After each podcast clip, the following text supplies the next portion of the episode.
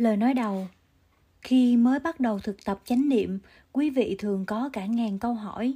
Nhưng trước khi tìm người khác để xin giải đáp, thì hãy ngồi xuống với câu hỏi của mình. Quý vị sẽ ngạc nhiên khi khám phá ra rằng nhờ nhìn sâu và ôm ấp câu hỏi mà quý vị có thể tự trả lời hầu hết các câu hỏi của mình. Chúng ta có thói quen luôn hướng ngoại, nghĩ rằng chúng ta có thể tiếp nhận tuệ giác hay từ bi từ một người khác, từ Bụt, từ lời dạy của Bụt, Pháp hay từ Tăng Thân. Nhưng mà quý vị là Bụt, quý vị là Pháp, quý vị là Tăng. Mục đích của cuốn sách này không phải để giảng dạy đạo Bụt. Chất chứa kiến thức về đạo Bụt không giúp ta trả lời được những câu hỏi khẩn thiết. Chúng ta phải học những gì có thể giúp chuyển hóa khổ đau của chính chúng ta, tháo gỡ những tình huống ngặt nghèo của chính chúng ta. Một vị đạo sư, nếu là một vị đạo sư đích thực, thì những lời giảng dạy của người phải giúp ta tiếp xúc với sự sống và giúp ta cởi bỏ thành kiến, ý tưởng cũng như tập khí. Mục đích của một vị đạo sư đích thực là giúp đệ tử của mình chuyển hóa. Một câu hỏi hay là một câu hỏi có thể giúp ích cho rất nhiều người. Chúng ta nên đặt những câu hỏi từ tận đáy lòng mình, những câu hỏi liên quan đến hạnh phúc, khổ đau, sự chuyển hóa và sự thực tập. Một câu hỏi hay không cần phải dài dòng. Thiền sư Lâm Tế là một thiền sư nổi tiếng ở Trung Quốc thế kỷ thứ chín. Ông ta nổi tiếng vì những cuộc thiền chiến giữa thầy và trò. Một thiền sinh thường đứng lên hỏi một câu hỏi để xem thử mức hiểu biết của mình đã chín mùi hay chưa. Thiền sư Lâm Tế thường bắt đầu bằng câu: "Nào, có vị nào xuất trận thì ra đây." Trong trận chiến ấy, thiền sinh đôi khi thắng, đôi khi bại. Trong cuốn sách này, những vị nêu lên câu hỏi không cần phải xuất trận. Trong một trận chiến sẽ có người thắng, kẻ thua. Trái lại, tôi cố gắng nhìn sâu vào từng câu hỏi và từng người hỏi với tâm từ bi, như chính tôi là người đã nêu lên câu hỏi ấy. Điều này không có nghĩa là những câu trả lời sẽ nói lên được những gì mình muốn nghe. Chúng ta có xu hướng tránh né một mũi tiêm hay một viên thuốc đắng, mặc dầu ta biết mũi tiêm hay viên thuốc đắng ấy giúp ta lành bệnh. Cũng thế, chúng ta thường tránh né những câu trả lời gợi nên những kinh nghiệm khổ đau của đời mình. Đôi khi những câu trả lời trong nhà thiền giống như những rào cản giúp chặn đứng những dòng suy luận của thiền sinh. Suy luận không phải là chứng ngộ, chứng ngộ nhanh hơn chớp nhoáng. Ở đâu có suy luận là ở đó có thất bại. Đôi khi vị đạo sư phải trả lời theo cách mà thiền sư Lâm Tế gọi là đoạt cảnh. Nghĩa là khi một thiền sinh nêu lên một câu hỏi, nếu vị đạo sư dành hết thì giờ giải thích thì có khi chẳng giúp ích gì và vị thiền sinh vẫn còn bị kẹt trong suy luận và kiến chấp của mình. Thay vào đó, vị đạo sư gạt bỏ câu hỏi, bởi vì câu hỏi ấy rất có thể nêu lên một trở ngại không thật. Tôi thường đoạt cảnh để đưa câu hỏi về lại với thiền sinh. Tôi hy vọng rằng nhờ những câu hỏi trong cuốn sách này mà hành giả có thể tìm được phương thuốc chữa trị rất cần thiết. Lời dạy của Bụt thường được gọi là viên âm, nghĩa là lời dạy tròn đầy, phù hợp với mọi chúng sanh. Viên âm cũng có nghĩa là lời dạy thích hợp cho người nghe, có liên hệ trực tiếp với hoàn cảnh hiện thực của người nghe. Tham vấn là một cơ hội giúp ta thực tập khả năng lắng nghe với lòng rộng mở, sẵn sàng đón nhận trong trạng thái tĩnh lặng an nhiên. Lắng nghe như thế thì chắc chắn ta sẽ nhận được phương thuốc mà ta đang cần. Chương một. Đời sống thường ngày. Một. Tôi không biết làm gì với cuộc đời tôi. Hỏi: tôi không biết làm gì với cuộc đời tôi. Tôi như bị cuốn đi về nhiều hướng, chẳng chú tâm lâu vào một việc gì. Tôi luôn thấy bất an, buồn bực và bối rối. Tôi phải thực tập như thế nào? Trả lời: đôi khi chúng ta trồng hoa hồng bằng cách cắt cành hồng rồi cắm vào đất ướt có phân bón. Sau ít lâu, cành hồng sẽ đâm rễ. Ta cũng có khả năng trở thành một khóm hồng xinh đẹp, nhưng ta cần có đất và được cắm trong lòng đất đủ lâu để những chiếc rễ của ta mọc đủ mạnh. Chúng ta thường nghĩ rằng khổ đau là tiêu cực. Hãy nên tập nhìn khổ đau dưới nhận thức mới, tích cực hơn. Theo giáo lý của Bụt, khổ đau là một sự thật màu nhiệm, chân đế, và chúng ta có thể học hỏi được rất nhiều từ khổ đau. Chúng ta phải có khả năng ứng phó với khổ đau cũng như hạnh phúc. Khổ đau luôn đi cùng với hạnh phúc. Nếu không có khổ đau thì chúng ta sẽ không có hạnh phúc. Xu hướng thông thường của chúng ta là tránh né khổ đau và như vậy là không tốt.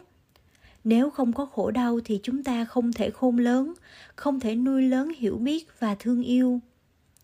Vì vậy chúng ta phải học nhận diện và ôm ấp khổ đau. Nếu ta còn tìm cách trốn chạy khổ đau thì ta còn khổ đau. Nhiều người cảm thấy mình ở trong một tình trạng gọi là mất gốc. Những người đó cần một môi trường thích ứng, một vùng đất màu mỡ để cắm rễ, nghĩa là một tăng thân, một cộng đồng có tu tập, có tình huynh đệ, có yêu thương. Tăng thân đó sẽ hỗ trợ cho ta rất nhiều và không bao lâu sau ta có thể tự mình đứng vững. Để một cành hồng trở thành một khóm hồng không lâu lắm đâu. Hai, ngồi đó mà không làm gì cả. Hỏi, khi rảnh rỗi không bận việc này hay việc kia, tôi thường cảm thấy tội lỗi. Tôi có nên không làm gì cả? Trả lời, xã hội ngày nay, người ta có xu hướng coi việc ngồi không là không tốt, thậm chí còn cho là tội lỗi. Nhưng khi có nhiều việc để làm thì chúng ta lại đánh mất mình trong công việc và phẩm chất đời sống của chúng ta bị suy giảm. Ta phụ bạc chính ta. Cho nên biết tự bảo hộ, giữ gìn sự tươi mát, lạc quan, vui vẻ, thương yêu là rất quan trọng. Trong đạo Bụt có sự thực tập gọi là vô tác.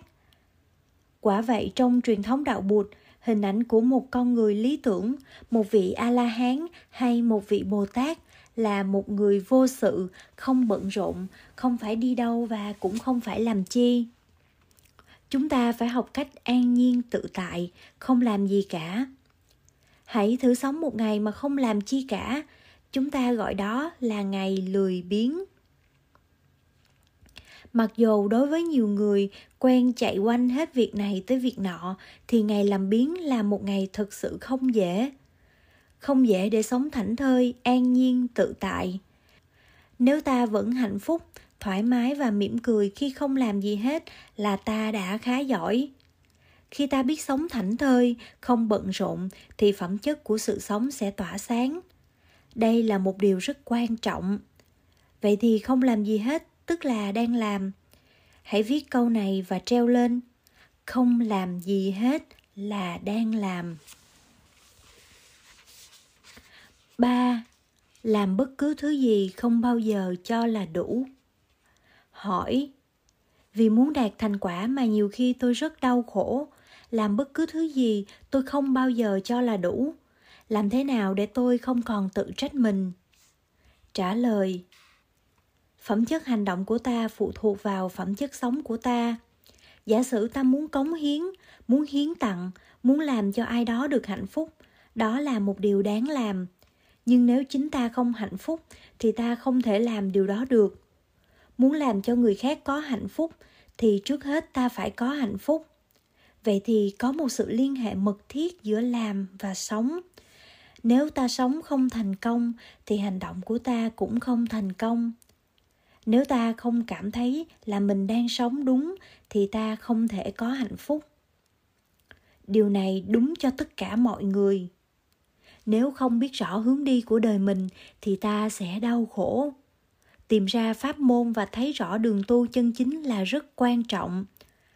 Hạnh phúc là khi ta cảm thấy mình đang đi đúng hướng, sống đúng chánh pháp trong từng giây phút. Ta không cần đi cho tới đích mới có hạnh phúc. Chánh pháp đưa ra những phương pháp rất cụ thể, giúp ta sống trọn vẹn trong từng phút giây. Đạo Bụt đã cống hiến cho ta tám con đường hành trì chân chánh, gọi là bát chánh đạo. Chánh kiến, chánh tư duy, chánh ngữ, chánh hành, chánh mạng, chánh tinh tấn, chánh niệm và chánh định.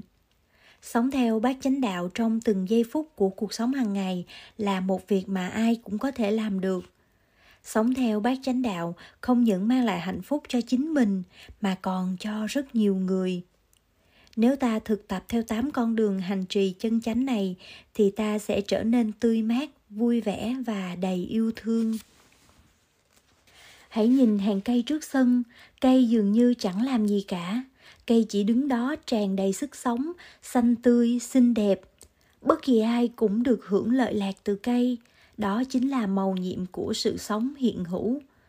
Nếu cây không trọn vẹn là cây, thì tất cả chúng ta sẽ nguy khốn.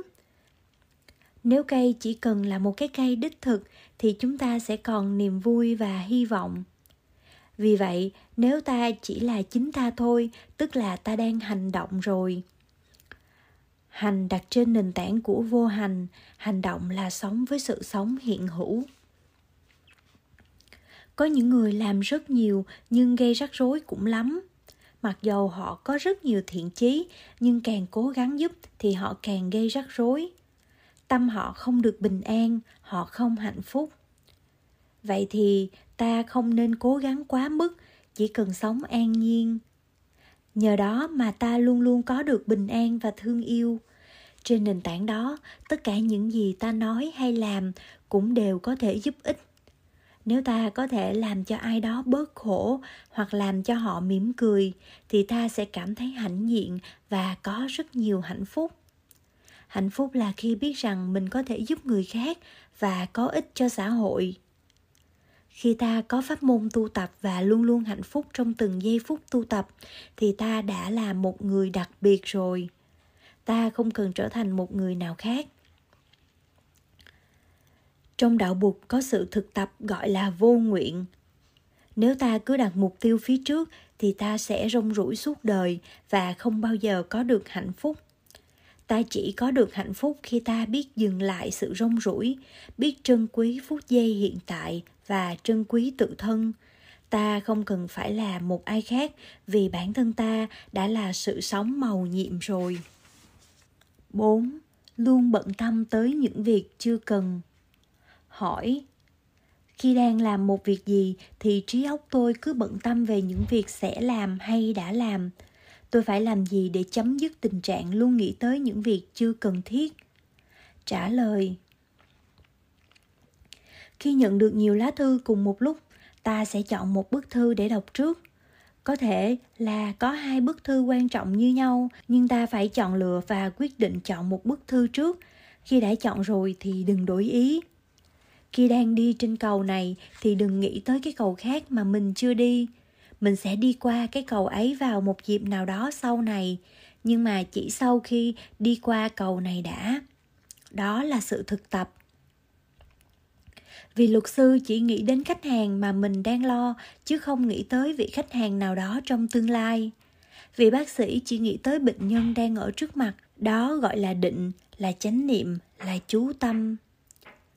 Nếu ta không thực tập được khả năng chỉ chú tâm vào một đối tượng, thì hậu quả là ta sẽ bị phân tán và bối rối. Ta phải có mặt một trăm phần trăm với cái bây giờ và ở đây. bảy. Tánh hay chỉ trích. Hỏi: làm sao tôi có thể khắc phục được tánh hay phê bình, chỉ trích và phán xét? Trả lời: khi nhìn một ai, ta phải nhìn sâu để thấy rằng một cá nhân được tạo thành bởi nhiều yếu tố: xã hội, giáo dục, cha mẹ, tổ tiên, văn hóa, vân vân. Nếu không thấy được tất cả những yếu tố đó nơi một người, thì ta sẽ không thấy rõ được người ấy một cách toàn vẹn. Người ấy có hành xử tiêu cực thì đó không phải là do ý người ấy muốn, mà có thể người ấy là nạn nhân của sự trao truyền.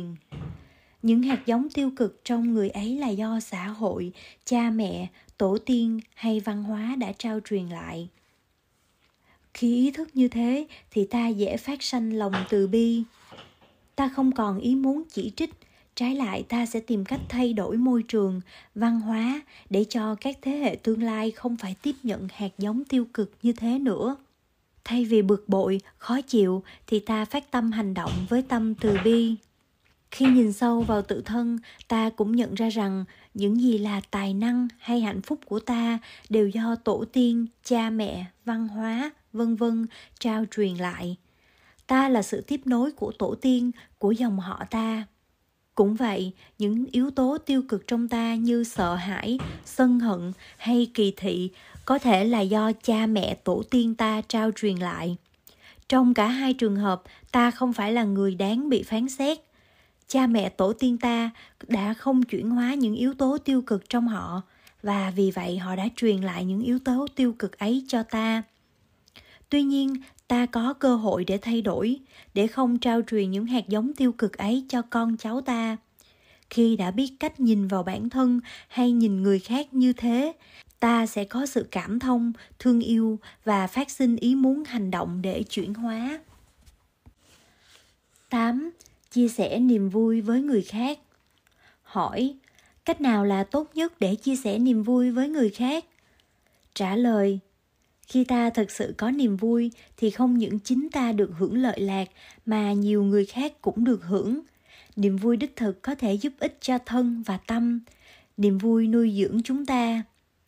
Trong đạo Bụt, thiền tập được mô tả như nguồn thức ăn hàng ngày, thiền duyệt vi thực. Trong thiền tập, niềm vui và chánh niệm là những yếu tố quan trọng. Nếu trong suốt buổi ngồi thiền, thiền tọa hay đi thiền, thiền hành mà ta cảm thấy không có niềm vui thì sự thực tập của ta đã có điều gì đó không đúng. Niềm vui của ta được lan tỏa một cách tự nhiên. Khi ta vui, ta hạnh phúc thì nguồn năng lượng ấy ảnh hưởng đến những người xung quanh. Ta sẽ tạo nên một bầu không khí nhẹ nhàng, dễ thở, và cùng với bạn bè, ta tạo ra một niềm vui chung có lợi lạc cho rất nhiều người. Hàng ngày chúng ta tụng câu: nguyện sáng cho một người thêm niềm vui, chiều giúp một người bớt khổ. Nhưng đó là nói tối thiểu, đem niềm vui cho một người tức là đem tới cho rất nhiều người. Khi sự hiểu biết của ta càng lớn thì tình thương yêu và lòng từ bi nhân ái của ta càng mở rộng. Khi lòng rộng mở thì ta dễ chấp nhận, dễ ôm ấp để chuyển hóa những cảm thọ tiêu cực trong ta. Giả sử ta bỏ một nắm muối vào trong một ly nước thì ta không thể uống ly nước đó vì rất mặn. Nhưng khi bỏ một nắm muối vào dòng sông thì nước sông không bị ảnh hưởng gì mấy và ta có thể uống nước sông dễ dàng. Sông rộng bao la cho nên có khả năng tiếp nhận, ôm ấp và chuyển hóa. Tâm ta cũng như dòng sông, tâm ta đủ rộng rãi để có thể chuyển hóa khổ đau, không những cho riêng mình mà còn cho tất cả mọi người xung quanh ta. mười một. Chánh niệm và năng lượng tình dục. Hỏi: sự thực tập chánh niệm có thể giúp ta kiểm soát năng lượng tình dục? Trả lời: năng lượng tình dục là một hiện tượng sinh lý bình thường mà ta không nên cho là xấu xa, tội lỗi. Tất cả chúng ta đều có năng lượng tình dục. Trong truyền thống đạo Bụt, năng lượng phụng sự hay từ bi không trái với bản năng thú tính. Phật tính trong ta có thể ôm ấp thú tính trong ta. Không cần tạo nên một tình trạng xung đột giữa hai bên. Làm như vậy rất có hại và sẽ gây nên rất nhiều tổn thương. Thực tập của đạo Bụt căn cứ trên tuệ giác bất nhị. Chúng ta có chánh niệm nhưng cũng có cả thất niệm. Chúng ta có từ bi nhưng cũng có khi nóng giận hay thù ghét. Tất cả đều cùng có trong ta. Không nên loại trừ hay gạt bỏ bất cứ thứ gì, kể cả năng lượng tình dục. Chánh niệm là khả năng nhận diện những gì đang xảy ra mà không tham đắm, không đấu tranh hay đè nén. Ta gọi đó là nhận diện đơn thuần. Bước đầu tiên của chánh niệm là nhận diện và tiếp nhận những gì đang xảy ra, dầu là tích cực hay tiêu cực, dầu là dễ chịu hay khó chịu. Sau đó khi mà chánh niệm của ta đủ mạnh thì ta có thể biết được bản chất của những gì đang xảy ra và có thể chuyển đổi năng lượng của chúng hoặc là hướng năng lượng ấy về một hướng khác. Nếu ta để tâm vào một mục tiêu gì khác và muốn thành tựu mục tiêu ấy thì năng lượng tình dục có thể được chuyển theo hướng mục tiêu đó và ta không còn thì giờ để nghĩ về tình dục. Các vị xuất sĩ ý thức sự có mặt của năng lượng tình dục trong mình, nhưng nhờ sự yểm trợ của tăng thân, họ hướng tất cả năng lượng đó về hướng khác, hướng của những mục đích cao cả nhất. Họ dành thì giờ học hỏi giáo lý và pháp đàm về các phương pháp hành trì. Mỗi vị xuất sĩ có một bạn đồng tu làm đệ nhị thân, nghĩa là làm thân thứ hai. Vị này có trách nhiệm chăm sóc sự an lạc, sự tu tập cho đệ nhị thân của mình. Ngoài ra cũng còn phải dành thì giờ chăm sóc các thiền sinh đến tu học. Hướng năng lượng vào những việc ấy mang lại rất nhiều hạnh phúc. Nếu chúng ta tổ chức đời sống của mình một cách thông minh, khéo léo và sử dụng năng lượng của mình để giúp người khác bớt khổ, thì năng lượng tình dục không còn là vấn đề lớn trong đời sống của ta nữa. Giáo lý về thương yêu trong đạo Bụt rất quan trọng. Từ bi hỷ xả là những yếu tố của một tình thương yêu chân thật mà chúng ta thực tập mỗi ngày. Thương yêu khác với khoái cảm tình dục. Trong liên hệ tình dục, nếu không có tình yêu chân thật, nếu không có những cam kết vững bền hay hiểu biết lẫn nhau, thì sẽ gây nên đau khổ và đổ vỡ. Để có được hạnh phúc, chúng ta phải có hiểu biết sâu sắc và cách ứng xử phù hợp. Như vậy, với chánh niệm và hiểu biết thương yêu, thì đời sống tình dục có thể trở nên đẹp đẽ và thánh thiện. mười hai. Hình ảnh, phim ảnh lõa thể trong nghệ thuật.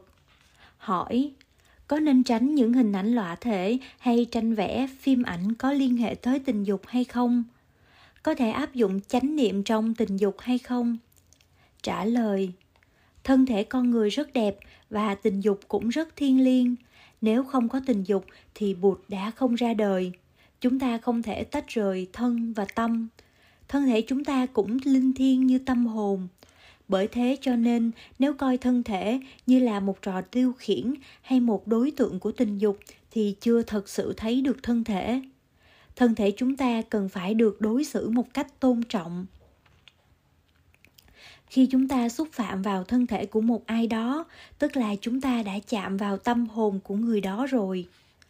Bụt dạy rằng thân người được làm bằng năm yếu tố: sắc thân, cảm thọ, tri giác, tâm hành và nhận thức, gọi là ngũ uẩn. Ngũ uẩn nương nhau mà biểu hiện, tâm thức không thể biểu hiện nếu không có sắc thân. Vì vậy, tuệ giác, thân và tâm là một. Thân tâm nhất như rất quan trọng. Khi ta tôn trọng ai, tức là ta tôn trọng thân thể của người ấy, chứ không phải chỉ tôn trọng cảm xúc, ý tưởng và tâm thức của người ấy. Tác phẩm nghệ thuật có thể mang nội dung tình dục. Tuy nhiên, nếu ta phô diễn thân thể con người chỉ để tưới tẩm các hạt giống tham dục, thì ta đang gieo trồng những hạt giống khổ đau trong tương lai cho ta và cho người khác.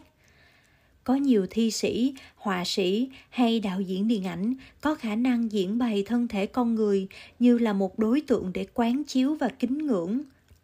Khi mà thân thể con người được mô tả như thế, thì những hạt giống thẩm mỹ, vui tươi, kính ngưỡng của người thưởng thức được tưới tẩm. Đó là những gì mà chúng ta phải làm. Chúng ta phải mô tả thân thể con người như thế nào để mang lại sự tín cẩn, hạnh phúc và niềm an vui. mười ba. Vướng mắc vào máy ảnh, điện thoại di động.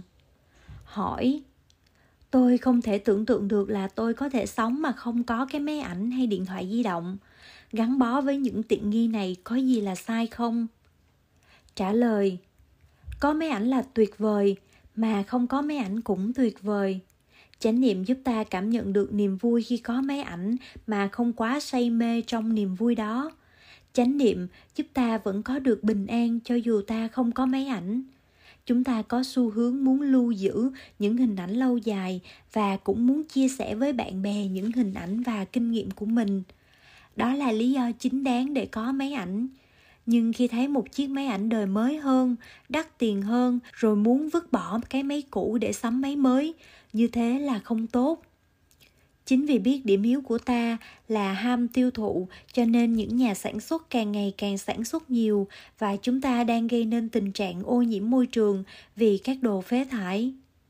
Cũng vì muốn tiêu thụ nên chúng ta dành rất nhiều thì giờ vào đó, nên không còn thời gian để làm việc, để yêu thương, để xây dựng tình huynh đệ nữa. Chúng ta nên tập sống nếp sống giản dị mà không cần tiêu thụ quá mức. Một cuộc sống giản dị có thể mang lại cho ta rất nhiều hạnh phúc. mười bảy. Để được hạnh phúc mỗi ngày. Hỏi: xin cho biết những gì mà một người bình thường có thể làm để được hạnh phúc hơn mỗi ngày. Trả lời: thiền hành là một việc mà ai cũng làm được. Có nhiều người thấy khó khăn trong khi ngồi thiền, nhưng phần lớn thì ai cũng đi thiền được. Nếu ta ngồi trên xe lăn thì ta có thể thực tập thiền lăn xe. Bất cứ ở đâu, New York, Amsterdam, Paris hay Bangkok, và bất cứ ai cũng đều có thể thưởng thức niềm vui khi đi thiền. Mỗi bước chân giúp ta dừng lại sự thất niệm, trở về tiếp xúc với sự sống màu nhiệm để được nuôi dưỡng và chuyển hóa. Thiền hành là một sự thực tập rất dễ chịu, có công năng chuyển hóa và trị liệu. Khi thực tập thiền hành, ta đem tâm về hợp nhất với thân và trở về với hơi thở. Theo dõi hơi thở giúp cho thân và tâm ta hợp nhất, khi đó ta sẽ thực sự có mặt, thực sự sống và tìm thấy hạnh phúc trong giờ phút hiện tại.